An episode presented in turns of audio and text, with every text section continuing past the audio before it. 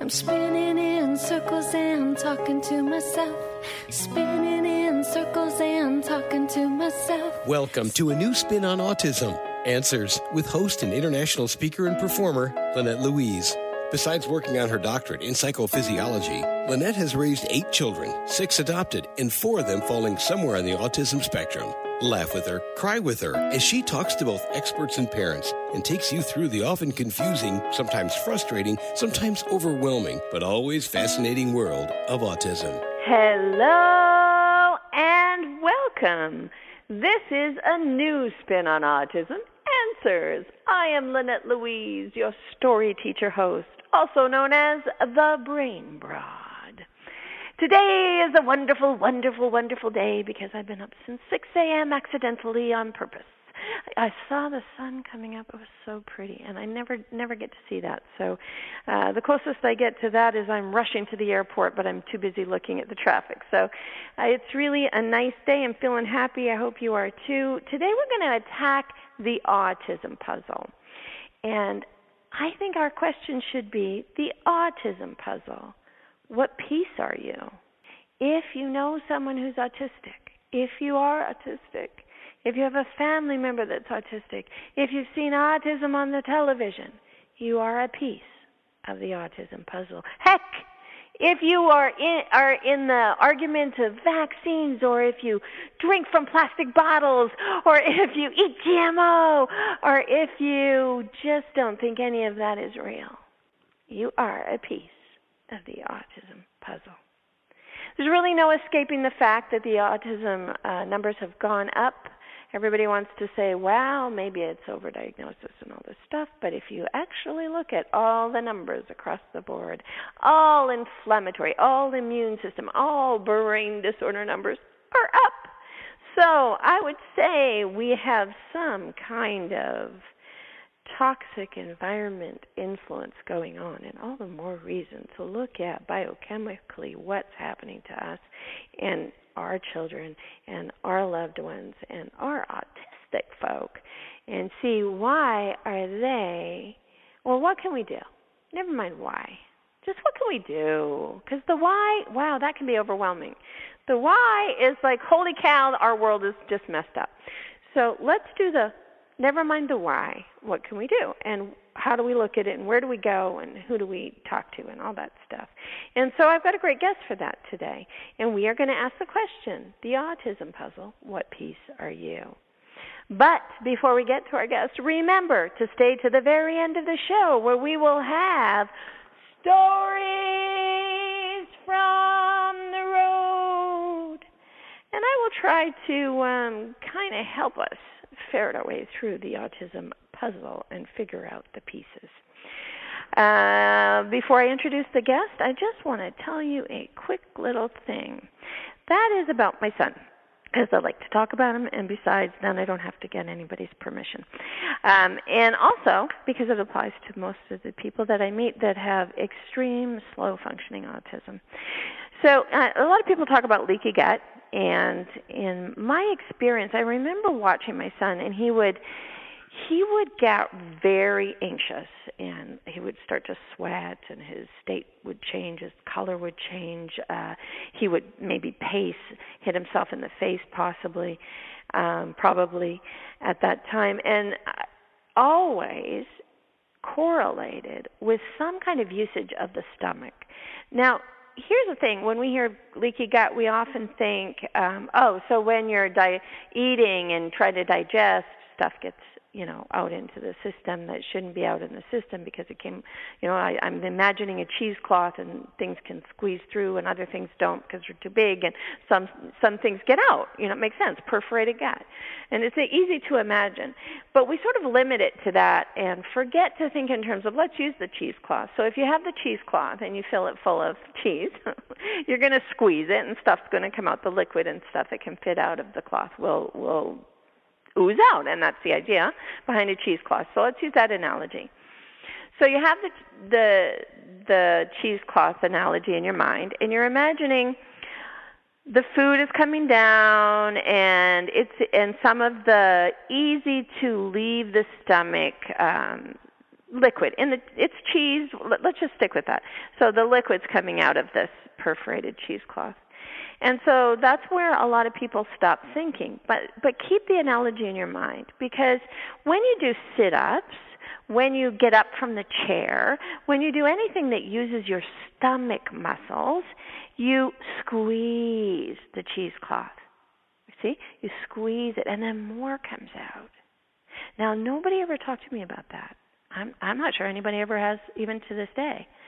So what I noticed was that whenever my son would have to do something in using his stomach muscles, he'd avoid it or he would have a little problem and then that would stabilize. And um, he got really good at moving his body in such a way that it didn't squeeze the cheesecloth that his back muscles got used instead of his stomach muscles. And that was fascinating to me when I started thinking like this because I was like, wow, maybe that's just a part of trying not to have um things leak out his gut. It seemed like a silly idea, but a possibility, and I put it off to the side and sort of kept it in the back of my head and and then I noticed, or actually it was my daughter that noticed and said, maybe it's the poo that makes him sick. And I went ding, ding, ding, ding, eureka. How did I miss that? I mean, people have strokes when they're having a bowel movement. How did I miss that? When you're having a bowel movement, you're really squeezing the cheesecloth. And oh my gosh, he's trying to move a toxic substance feces is full of toxins. He's trying to get that out of him. And while he's doing that, he's actually probably releasing toxins into his system. How counterproductive. you're trying to get it out and you're getting it in. And um it was it was a eureka moment for me when I realized, oh, this is a much bigger picture than than I previously realized. So looking at biochemistry is confusing. But if you use good observe, observational techniques, you will have really good knowledge to bring with you when you go and seek out professional help. And you'll be able to guide your ship really well and it's important. So on the leaky gut syndrome thing that really did turn out to be true when they when the child is a you know goes to the bathroom whether they have diarrhea or constipation though it's usually constipation issues um, they are dealing with that kind of toxic release into the system. So start to see those correlations. That will be much more useful for you when you go and you're, talking to the doctor. And you'll be able to tell when he knows his stuff or he doesn't by whether or not he can address your questions around those observations. All right, I think we have a guest who can address any question I probably throw at him. He's super, super informed, and I'm really excited to have Dr. Mensah of Mensah Medical. Okay, okay, okay, okay. We are doing a great guest giveaway. By our great guest, we are combining great guest giveaway and the original, the one, the only interview. Okay, so so we've got one person because he's so fantastic, has so much to say, and he's going to give us something at the end. So therefore, it's a great guest giveaway and the original interview. It's with Dr. Albert Mensah. He's an internationally recognized physician specialist in metabolic treatment approaches for patients with developmental, learning, behavioral, and mental health problems. Dr. Mensah believes that gene expression plays an important part in autism and that abnormal methylation and oxidative stress is the cause of most cases of autism. So we are definitely going to get into that. He's successfully treated. I love that. We're going to get into this this statement too because I always want to know what's the definition of success. Well, that's probably going to be my first question. He's successfully treated thousands of patients on the autism spectrum with non-drug. Love that. Let me say that again non drug nutrient. Let's say that non drug nutrient therapy. Guess why he's on the show? Which are prescribed individualized vitamins, minerals, and amino acids. I actually was healed by Dr. Atkins, the Dr. Atkins, who's now dead. Um, when I got mercury exposure from my teeth, he was the only one that would diagnose it and heal me. And he did it with non drug nutrient therapy. So I'm real excited to talk with Dr. Mensah. So let's not waste any more time with me going, yeah, yeah, yeah, yeah, and say hello. Thank you for being here. Thank you very much for having me. Thank you. Oh, you're more than welcome. All right, so let's start there. Let's start with what is successfully treated. How do you define that? Well, really, success has a, in and of itself, has a spectrum. Um, in the worst case scenario, I define success as improvement, substantially beyond the original situation that a patient was in. So they um, have like a trajectory of change that they have when they're they come to you at a baseline and you go, okay, according to this trajectory, this is where they'll be in next year and if we can make a difference, this trajectory will be improved. That is correct. Okay. And we we on the positive side, the highest side of that spectrum, the patient loses the diagnosis and no one ever knows that they ever had a condition called autism or that they were in the so-called autism spectrum whatsoever. Yeah, I love the way you just said that because this is something that is often contaminated by the way that things are advertised and talked about. The poor mom with the person who's got slow moving. I've got I've coined a new phrase instead of low functioning autism. It's slow functioning. Um, so the slow functioning autistic person in the home, and then they're reading the case study and hearing, you know, heals autism, and really that was someone who is high on the spectrum, and they're trying to apply that same expectations to their child, and it's really painful. So I love that you clearly um, explained that it really kind of depends on where you're at and what your trajectory is in the first place. Um, so the spectrum, let's talk about that for a second. Mm-hmm. When you do you treat people from all ends of the spectrum? Absolutely, absolutely. And one of the things that I would very much like to make clear is that we do not consider Asperger's to be on the same spectrum as autism. I want to make that very, very clear. And the That's reason, interesting. Yes, um, I personally am rather irritated, irritated by that concept because these two conditions are very different. With Asperger's, individuals do not have as a question their intellectual capacity or their potential survival. Okay, they usually get brighter and brighter and brighter. They can easily access information without treatment, and they will tend to do fine. Many of them are actually very, very bright in certain areas. But with autism, we see this as a neurodegenerative disorder. It's more like Alzheimer's disease if you don't treat it, it will actually get worse over time. So your 21 year old will be less capable than your two year old without treatment. And, you know, this bothered me, uh, Lynette, for a long time. And I said, how is it that these two things are considered to be on the same spectrum? Because they're very, they're, they're two very different disorders. You know, on the one hand, you have decreasing intellectual capacity and functionality. On the other hand, you have increasing intellectual capacity and functionality. The two are not the same. You cannot treat them the same, and you, they absolutely require very different therapies in order to pr- provide for healing and, um, and normalization.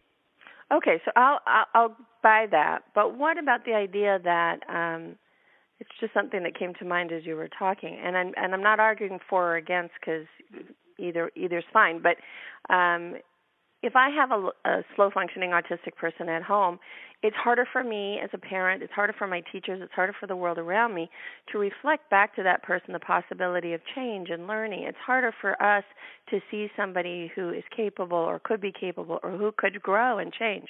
So therefore, we don't give information. We don't give opportunity. We don't, you know, and I actually don't want to say we because I do. but but it's really common to have this person kind of starved for the normal um, load of information and, and reward systems that would normally happen. Do you think that could be what makes such a difference in the one getting worse and the other one getting better? Maybe a give up, or, or have you no, found no, no. actual biological differences? These, these are actual concrete biochemical and biological differences. Um, Dr. Walsh of the Walsh Research Institute, um, brilliant PhD researcher, has the world's largest database database on actual brain chemistry and brain structure of, of children who have autism and those who are in the spectrum. And he's assessed those things versus Asperger's. and the, the brain structures are two very different creatures. Um, with autism, there is an initial incapacity of brain cells to grow in the proper. They usually grow from top to bottom and from bottom to top, and then they meet in the middle. What happens there in the spectrum disorders is that the the nerve cells don't actually meet in the middle the way they're supposed to. There's a much greater distance. Now that's just one of the structural differences. You don't see that in Asperger's, by the way. Okay, so there are actual structural and biochemical differences between the two. And that, of course, makes a very big difference in your approach, and we'll get to that in a second. So, mm-hmm. All right. So, how do you feel about the DSM-5 then? That's a good question.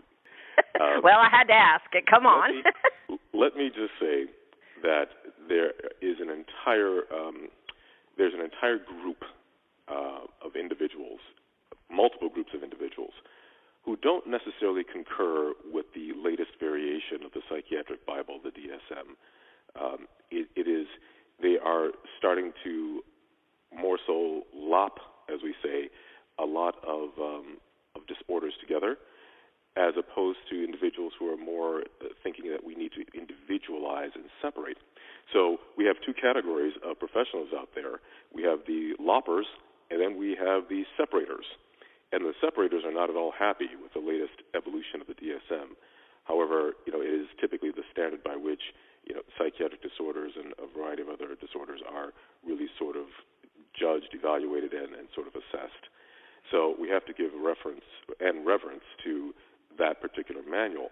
However, it doesn't mean that in actuality, how we move through this to get a patient better, and that's really the most important thing, Lynette. We've got to get the patient better. How you want to label something is one thing, but how you treat it, that's really the key. So that's really what I think we all need to focus on. How do we get? Well, and yes, but that's where lopping and by the way, I adore you now. I'm in love with you because you use loppers and separators, and everyone understood you instead of some science term. Um, okay, so um, but that that's where the danger lies of everybody's being misled by a label, they often go down the wrong path. I'll give a quick hit would be let's say you were uh, calling someone schizophrenic, so you automatically assume that it had to do with the dopamine and sometimes serotonin and sometimes a mixture of the two, but let's go with dopamine. The dopamine issue of schizophrenia, then you're just making an assumption. And so you're going down this path and not looking at all the other stuff. So um, it really does matter whether you're lopped or separated, and as far as what path and what outcome you get. Yes, and I, I think Lynette, what is key here is that when we're talking about the regular practitioner, um, that would be you know probably a, a statement that holds a great deal more weight. But when you're speaking to um, scientists, physicians, those who are involved heavily in research, and those who have a different approach, then the nomenclature doesn't make as much of a difference because what we look at is actually the biochemistry, the molecular biology, the genetics underlying the so called condition. And we use individual testing first. So, you know, someone will come in and say, let's just say for a moment they, they were labeled with schizophrenia. We know there are at least three major and two minor biotypes that produce symptoms that are very similar to what people would categorize as schizophrenia. So what we're looking at are really the biotypes. We're looking at the chemistry and so forth. So the the label is fairly well minimized on that level. So, but with autism, now you can call autism an apple. It's still autism. That is a powerful condition that no one can really deny, and it is it is a very very strong group of symptomatologies, structural changes, and abnormalities that are present in a, a very very very compromising fashion. So there, you know, we can still say whatever it is that the DSM wants to put it. People who know how to treat it are still going to treat it the right way. People who don't know much about it, they're the ones who are really going to be influenced by what any particular book has to say.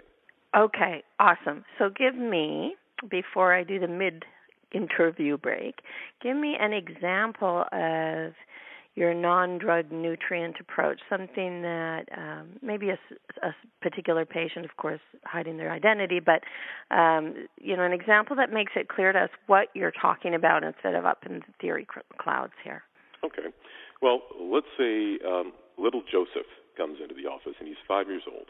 He's never spoken. He's had he was diagnosed as being autistic since age two. Um, let's say that it was uh, surrounding a, a set of I, I don't want to go to the vaccinations, but let's say that the final straw that broke the camel's back that caused a reversion into autism, shall we say, was a set of vaccinations. Um, now, what we know is that really autism, even though it has one name, one label, is a multifaceted disorder.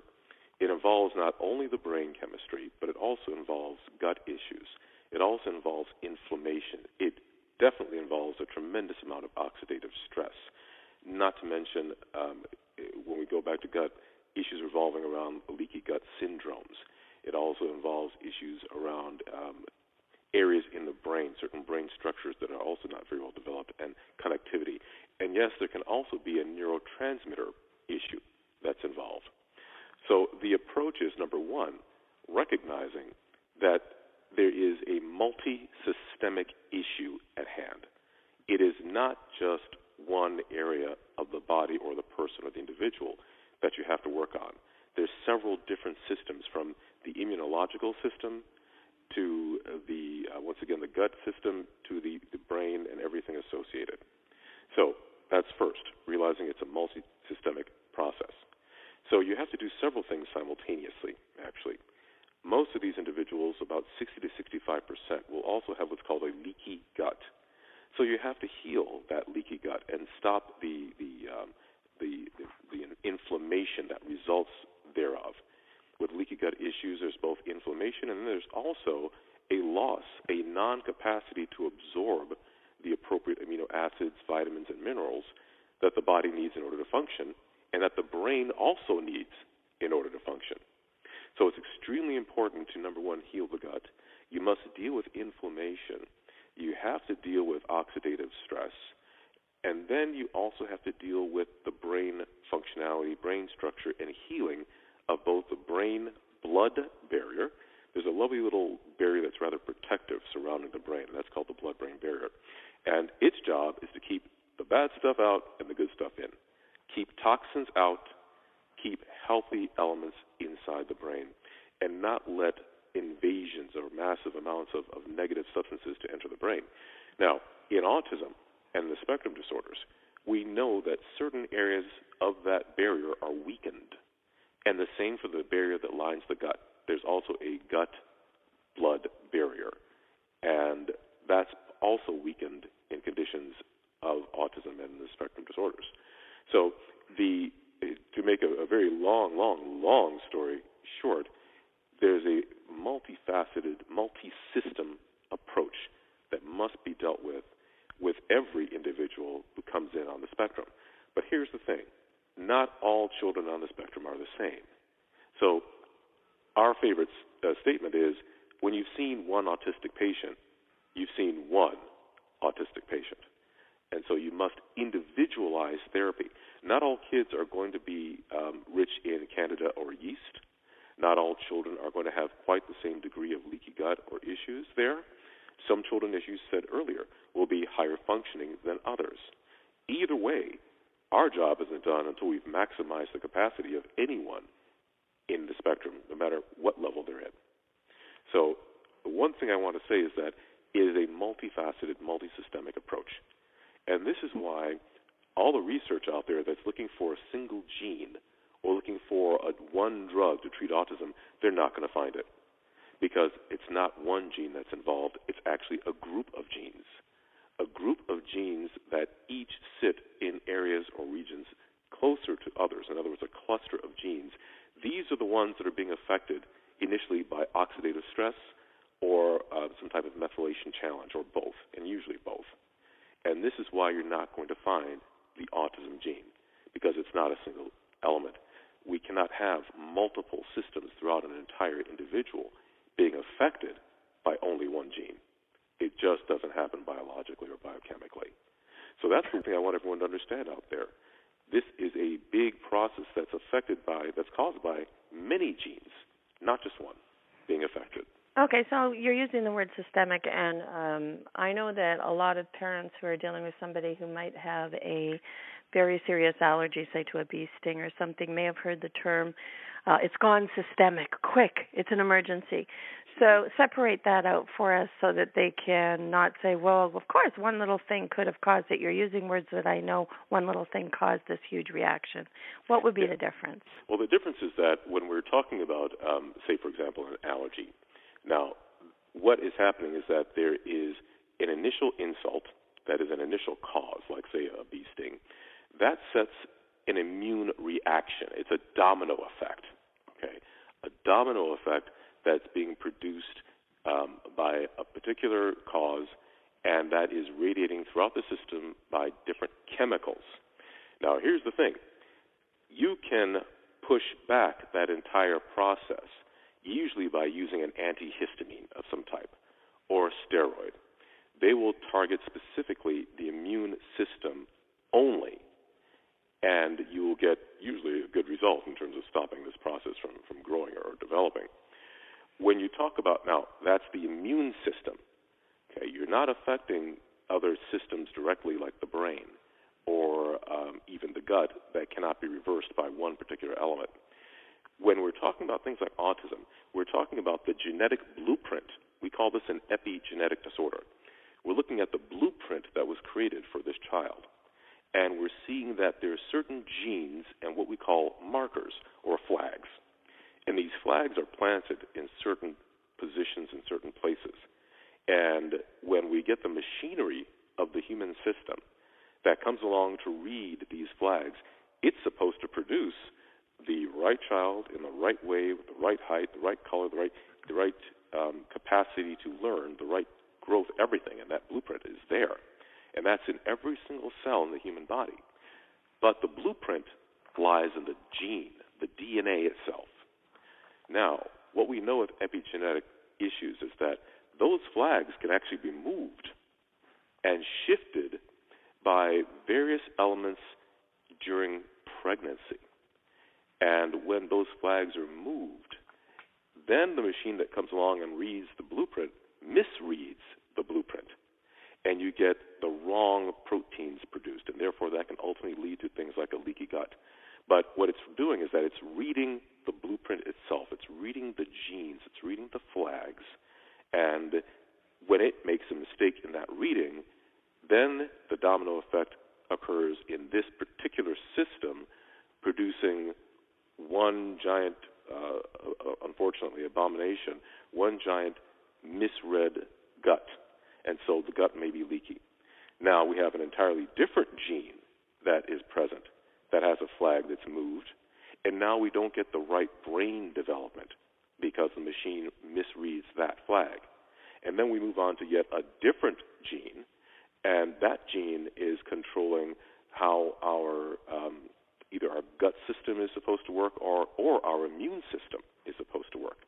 And the machine that misreads that flag produces an entirely different creature than the one that was originally designed. So here, when we're talking about a multi-system problem, it's because the actual cellular machinery that's supposed to read the DNA blueprint misreads it because the markers or the flags are in places that they're not supposed to be. And when that happens, everything, just like the bee sting phenomenon, but the bee sting phenomenon in several different places. So that's the difference between a what I would call a one-sided or, or one-dimensional um, syst- systematic reaction, like a bee sting, mm-hmm. where it only affects the immune system, versus areas like autism, where there's several different systematic effects that come from different genes being affected. Well explained. Thank you so much. And of course, we have so many issues like there are millions of allergies and autism and stuff, but but that was really nicely done. Okay, we have to do the little break where I tell you what you're listening to. When we come back, I'm going to ask Dr. Mensah MSG has a very negative effect, by the way. It also thins the blood brain barrier. So, and I know some autistic kids who crave MSG, so they go crazy trying to find it. And I have theories about why, but we're going to ask him to create um, a sort of a little story of how you would approach a client who comes. The mom comes in. I want because it's a story show, sir. So the mom comes in and she goes, "All right, I have this boy and he's he's falling apart." And as you ask your questions, you find out that he he looks everywhere. Never mind gluten. Never mind. We're going to go with something new. Um, and he's an MSG craver, and she's never learned about the things in her cupboard or any of that. And so that's what we're going to talk about for at least a second when we come back. You are listening to a new spin on autism answers. I'm Lynette Louise, your story teacher host, otherwise known as the Brain Broad. La la la, the Brain Broad. I love that, you know, because I go abroad because I'm abroad. Anyway, so today's guest is Dr. Albert Mensah, and he's fantastic.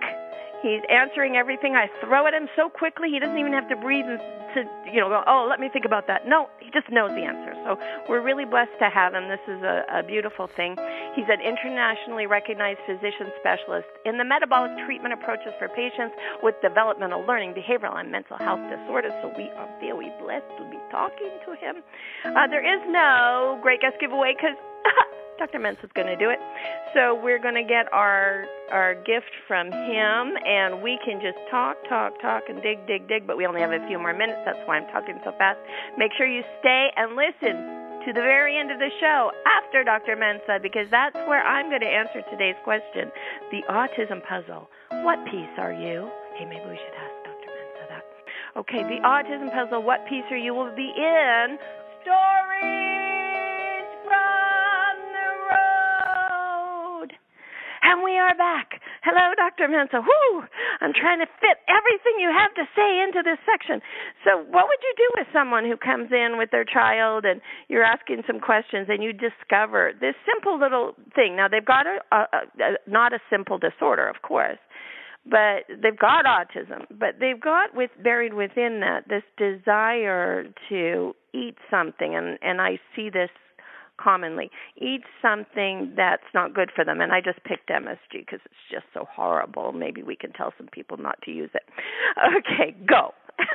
Well in that um, you ask a question that's actually applicable to so many different areas. We know that a lot of these kids crave carbs for example and a lot of them crave msg type products as well. And you know unfortunately we can't win all the battles in in a forced fashion the simplest thing to do is to simply avoid MSG. It is something that affects non autistic individuals quite severely in many ways, shapes, and forms.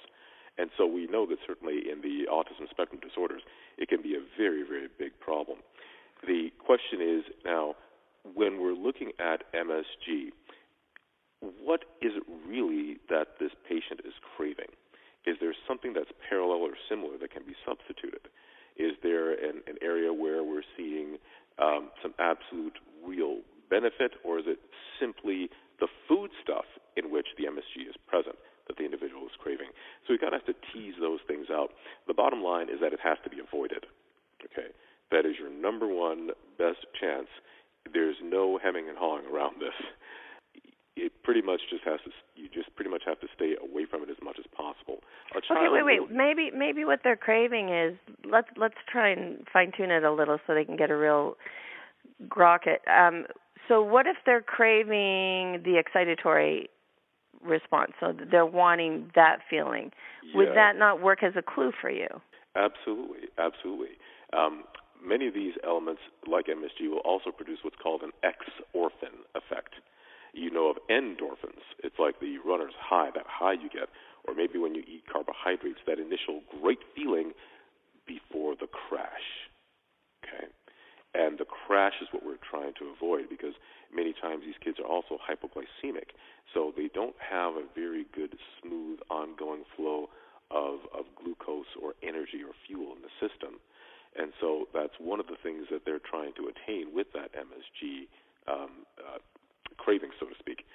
Um, now, there, what we can look at is actually trying to change the programming, the frequency, and the foods, uh, the, the particular foodstuffs that a child is is taking in.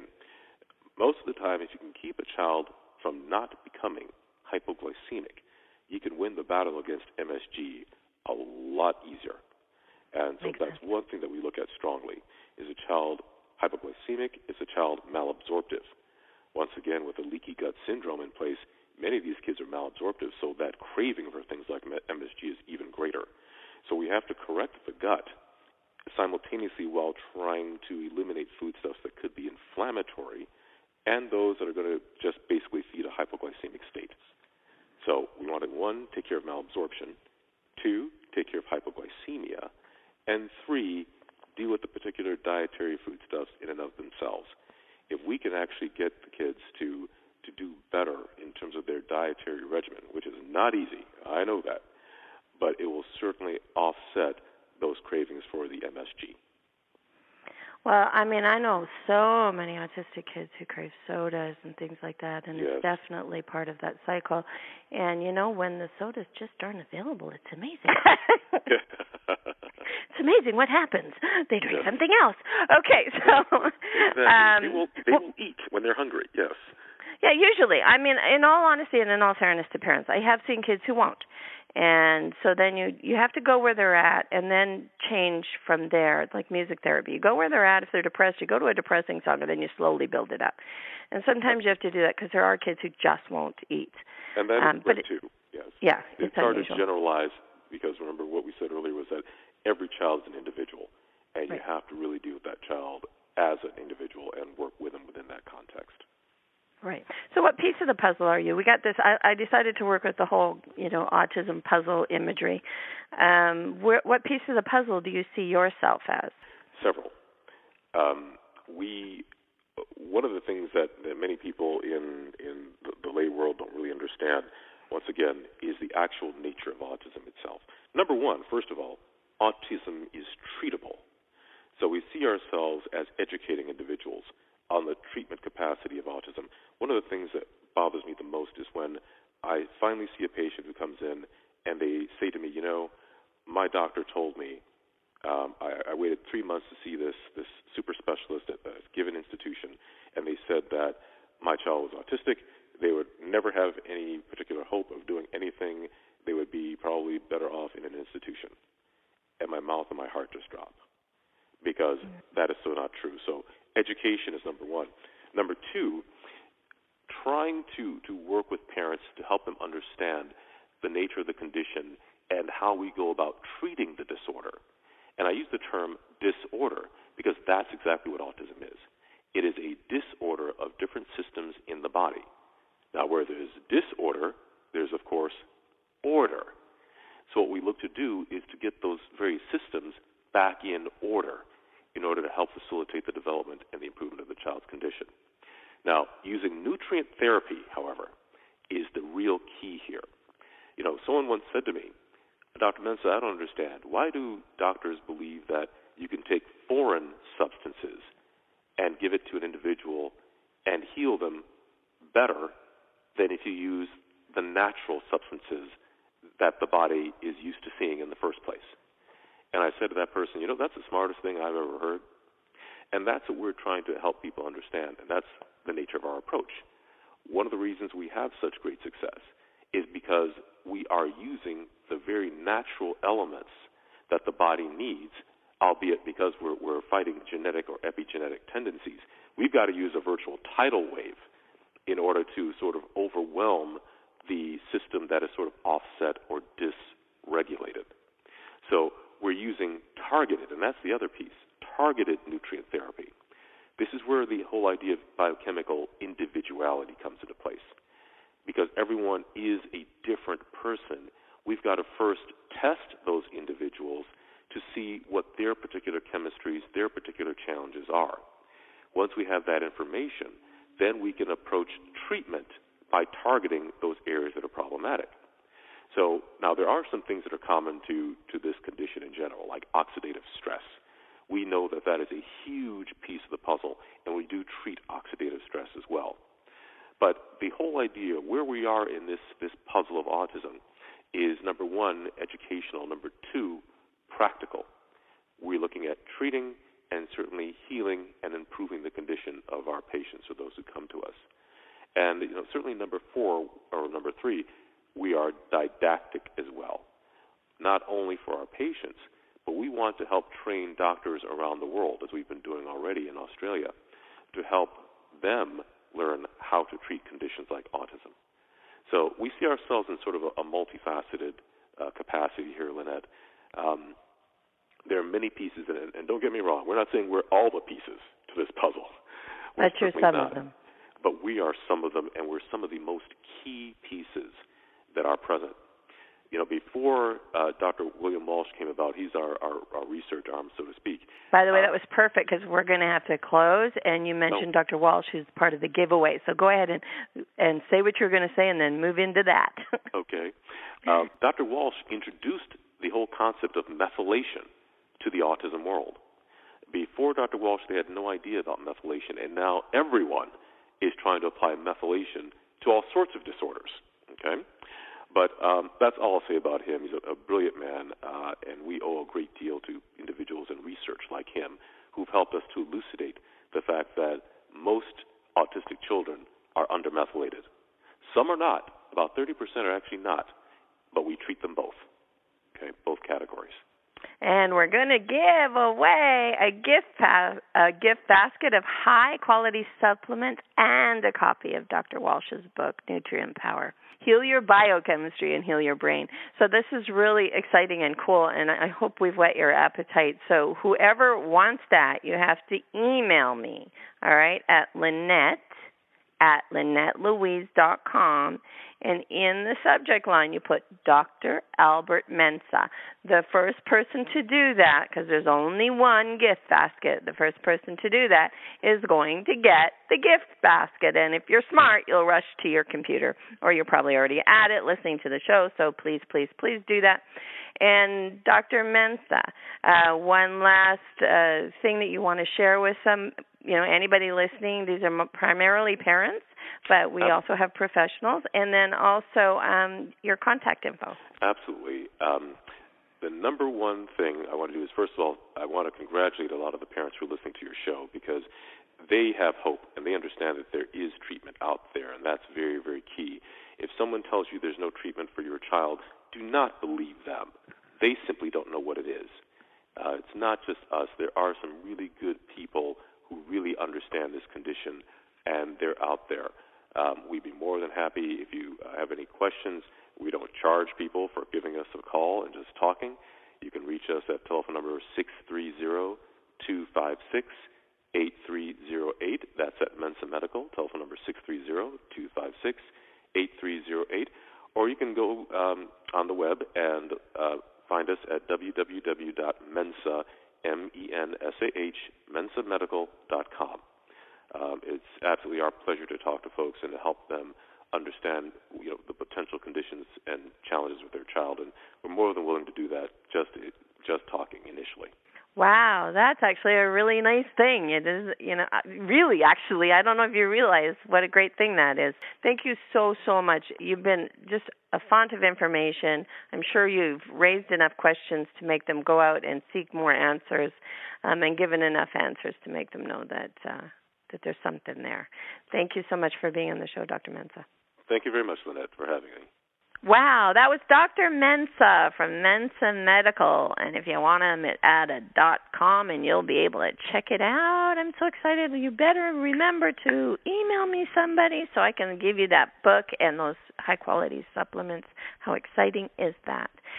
Um, you'll have an extra piece of information. You'll see what they they consider high quality supplements and uh, what they think is you know, sort of a good generic giveaway for autism. So you know, if I was you, I'd be typing me right now, Lynette at LynetteLouise.com.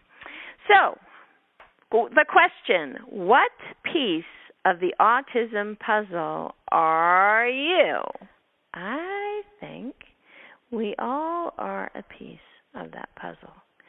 If you're the piece, let's just decide for the end of the show here. If you're the piece of the puzzle that um, that is taking care of a loved one with autism and is trying to help them heal, then you have some work cut out for you. And I'm going to elucidate that in stories from the road. Okay, so I was so excited when I went to this one home because uh their son was eating the walls. And the reason I found that exciting is because up until meeting that child, since that child, though I've met others, but up until meeting that child, I thought my son was the only one who thought that eating walls, yes, I'm saying walls, W A L L S, the wall that is beside your bed, that thing, the wall. I thought my son was the only one who found walls delicious and wanted to eat them. So I come across this young man and and he is just as challenged as my son in mobility and inflammation and speaking and um and younger, so uh, we got mileage quicker. Uh, but you know, it was exciting to see a sameness, sort of a ah, so wall, wall, similar cravings. Um, you must have something similar to what my son has, and I have to be honest with you. I became a therapist out in the world of autism and, and different disorders because I was trying to help our family. And I think a personal motivator is a good thing. I think it keeps you passionate, it keeps you looking. And every time I learned something out in the world, I brought it home, I tried it at home. That added to my knowledge base. It also made it more possible for me to do things without uh, releases.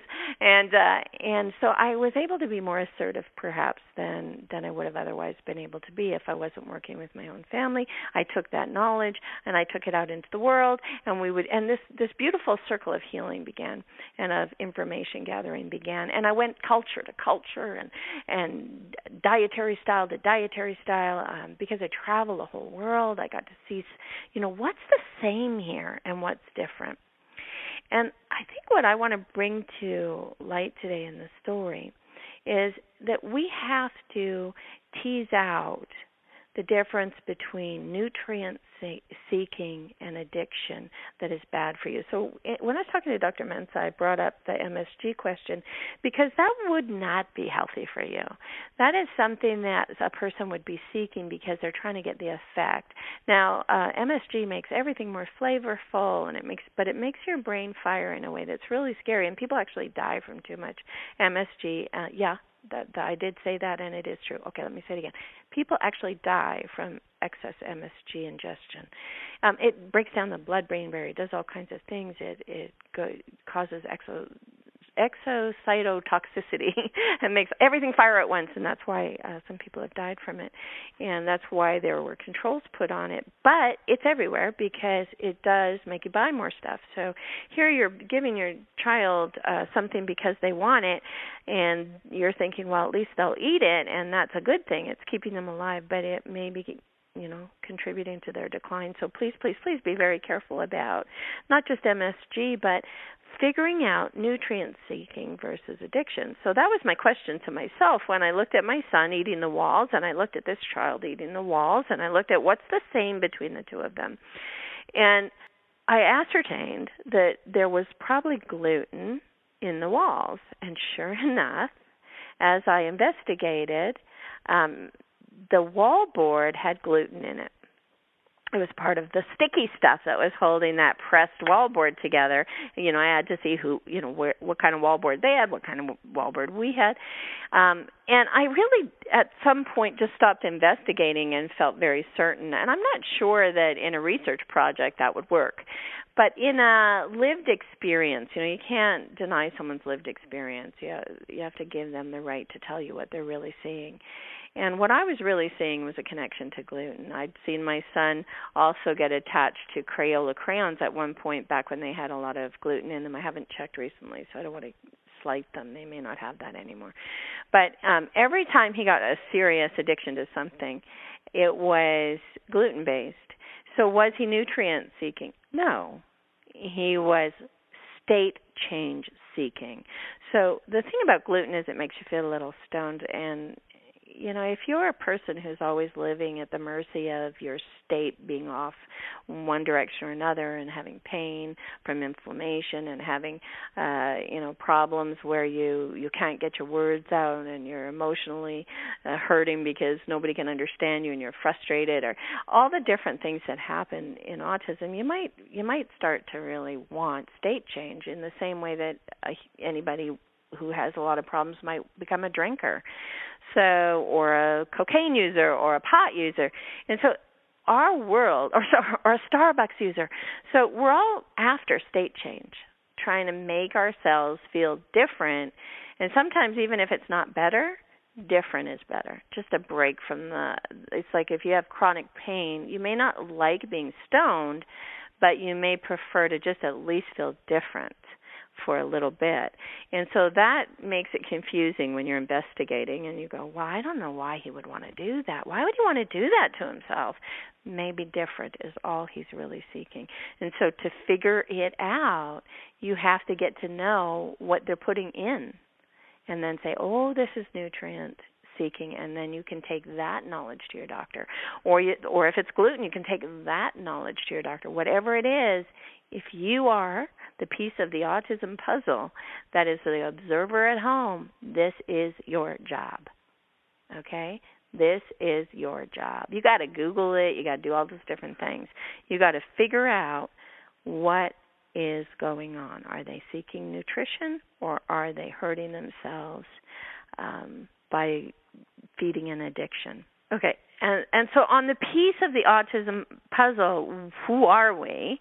Um, I want you to think about that as well when you go and get your therapist. I've seen this trend, and I want to celebrate people for, you know, of course I want to celebrate it because it's my story as well. I think it's wonderful when you're dealing with something in the home and then you seek to find answers and you find some answers and so you share those answers and before you know it it's a business because you can't afford to just be sharing answers all the time unless you're getting paid because your time is being filled sharing answers and you need to eat.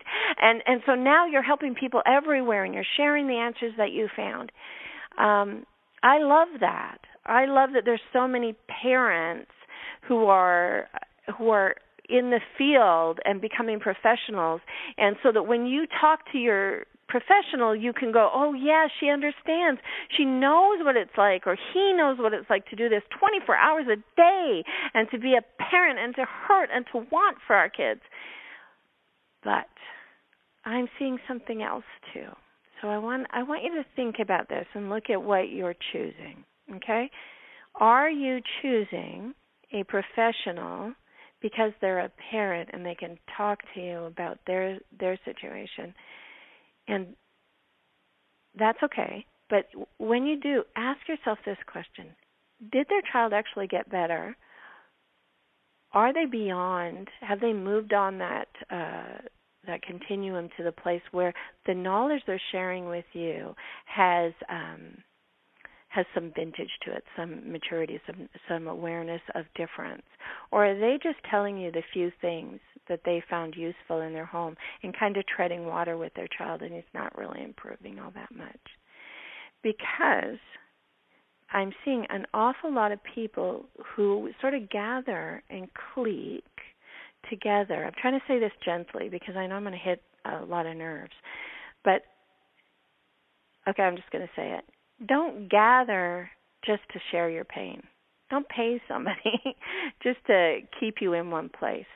If their kid didn't get better and they've been at it a long time, um really investigate why. Now, I myself have one that he's gotten better but it's really really slow. And so I wouldn't you know, I can't say he's now living on his own, but I have three who are living on their own. So so I can say that um yes, there's a big spectrum. So if the professional you're talking to has a very slow functioning autistic person, probably they didn't get all the way better.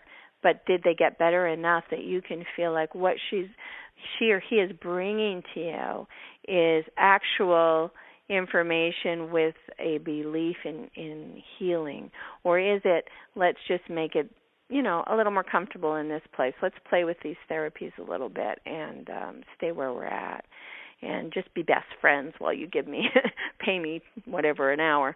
So be careful of that. Look at their story, not just their story when they're the doctor, but look at theirs too. You know, were they the bottom of their class if you can find out? Uh, are they the um, you know, don't don't go to them because they seem like they're so smart that they're talking over your head. So now you think, you know, they must know their stuff. Watch this. Be aware of where you're headed because there is a lot out there. And if you're the piece of the autism puzzle that is wanting to just sit and commiserate with somebody and maybe help your child find um you know a, a new belt that that will keep them in place on the bus then you're not really going towards healing. So at least know that. Know who you are. And uh you know if you're talking to a 23 year old who's got all the answers and never had a child and is telling you what to do know that too. Because that person doesn't answer doesn't understand 24 hours a day. Does that mean their advice is no good? It doesn't mean that at all. They may be fantastic. Any of these people may be fantastic for you but know what you're buying please. Don't be fooled by the studies that don't look at the whole picture. Look at the whole picture and then look for studies to support your ideas. Um, if you're a study looker. All right, one last thing, and then I'm going to say goodbye, y'all, and thank you for being here. I had a thought when uh, Dr. Mensah was talking that that really kind of cleared something for me that I thought I wanted to share. And that's the gift of autism, and I've talked about it before, of course, because I think that I, my life's been greatly gifted by autism. But many people are gifted by a tragedy or a trauma or you know, breast cancer uh, has led to clinics, you know, where people got over it, or even someone died, and then everyone got um, together and started building clinics, and and so great things happen from from horrific situations. And I'm not saying autism's horrific I think it's awesome actually.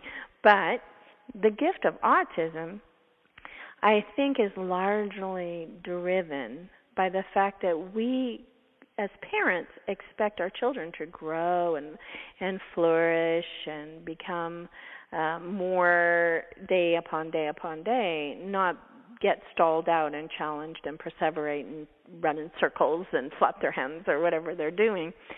Um, so we are their fighter. We see that as our position. We believe our role is to make their lives better, and we are we are passionate and we are infused with energy to do that. Except for the times when we're exhausted. So. Um, Alzheimer's is something he compared it to in its inflammatory response, and I agree. I think there's a great deal of inflammation connection with autism, and uh, it's interesting to find out that also with Alzheimer's. So, and that it's this there's a sameness in there and I was thinking about how our role defines how we accept a disorder. And if it's your parent who you thought was going to decline at some point, you grew up knowing they would die before you, that there'd be a decline, there it would end in death, and and so you have a different feeling about your parent. You love them, and you don't want to see it happen. Kind of almost a, a fear of the day that it would happen has existed, but but an acceptance and an awareness that that's your end point um, may lead to a lack of fighting for someone and a lack of discovering and a lack of hope and a lack of um, seeing the possible quality changes that could happen. And so the gift of autism for us is that we are the parents. We are the teachers. We are the the doctors and the healers that see children as something that should grow and flourish. So if you have an Alzheimer's parent, think of that and maybe raise your eyes and say, I think there might be hope here too. But but mostly since this is a new spin on autism answers, I'd like to say be the piece of the autism puzzle that is infused with energy by the role that you play. And make a difference. Join my hands. Let's make a difference. Thank you for being here. I'm Lynette Louise, also known as the Brain Broad, and this is a new spin on autism. Answers. Thank you for joining the show today. Lynette is the author of the refreshingly honest and at times hilarious new book, Miracles Are Made A Real Life Guide to Autism. You can purchase this and other materials by looking on the webtalkradio.net website and clicking on the covers. You can also click through to our Facebook page and check out any show you may have missed by looking in the archives. We'll see you soon for another edition of A New Spin on Autism Answers. spinning in circles and talking to myself. Spinning in circles and talking to myself. Spinning in circles and talking to myself. I can't hear.